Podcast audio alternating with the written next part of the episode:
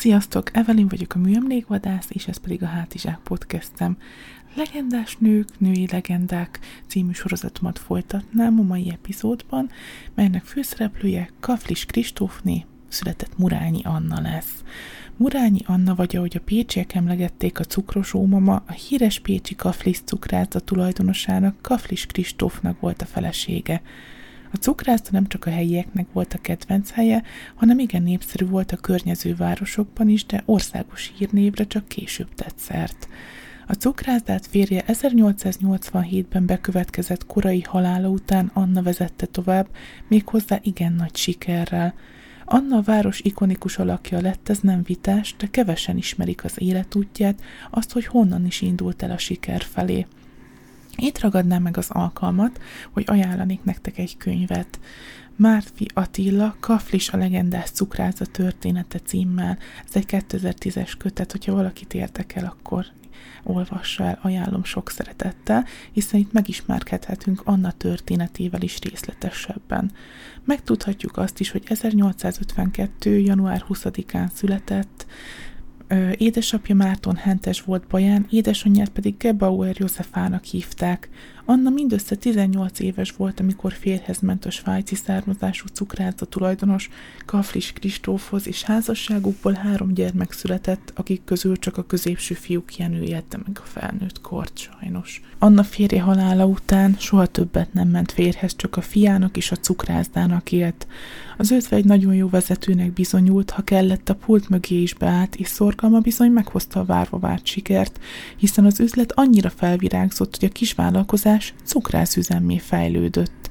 Töretlen lelkesedése és elköteleződése a családi vállalkozás iránt élete végéig kitartott, hiszen a cukrászda a férjétől kapott öröksége volt, így ez még jobban motiválta a sikerre, mert titkon azt remélt, hogy fentről büszkén figyeli őt szeretett Kristófja.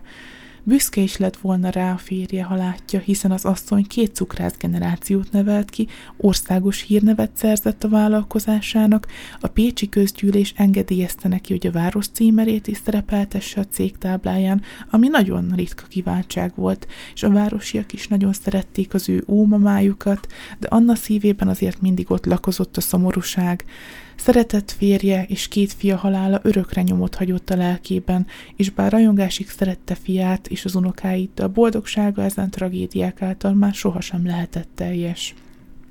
Kaflis Kristófni Murányi Anna 1948-ban 94 éves korában halt meg.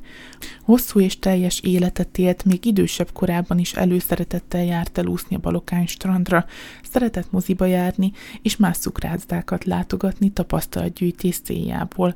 Hosszú fekete ruhás kontyos tekintét parancsoló alakját sok pécsi kedves emlékként őrzi a szívében. Anna sokak számára lehet ma is példakép, hiszen kiváló példa arra, hogy egyedülálló anyaként megözvegyülve is fel lehet állni a padlóról, és felvirágoztatni egy vállalkozást. Igenis, nőként is lehet valaki sikeres vállalkozó, és ezt az ő példája nagyon jól mutatja, hiszen ha egy ilyen ö, nehéz korban nőként, vállalkozóként sikerült érvényesülnie, akkor manapság nekünk miért ne lehetne. Csak hinni kell magunkban, ő hitt, és meg is lett az eredménye. Cukrászda süteményei generációk nőttek fel, ritka és egyedi recepteket használtak, és a mai napig, ha megállítasz egy helybelit, akkor van egy sztoria a cukrászdával kapcsolatban. Ha Pécsen jársz, akkor érdemes meglátogatnotok ezt a cukrászdát. Ez nem reklám, ez csak egy szívbéli kedves ajánlás. Biztos vagyok benne, hogy nem fogjátok megbánni ezt a kis bűnözést, hogyha engedtek a csábításnak. Csodás süti habos mosolyogban gazdag vidám napokat kívánok mindenkinek, és köszönöm, hogy velem tartottatok. Igyekszem majd jövőben is érkezni következő részekkel. Minden fontos linket megtaláltok a leírásban, és tényleg legyen szép napotok. Sziasztok!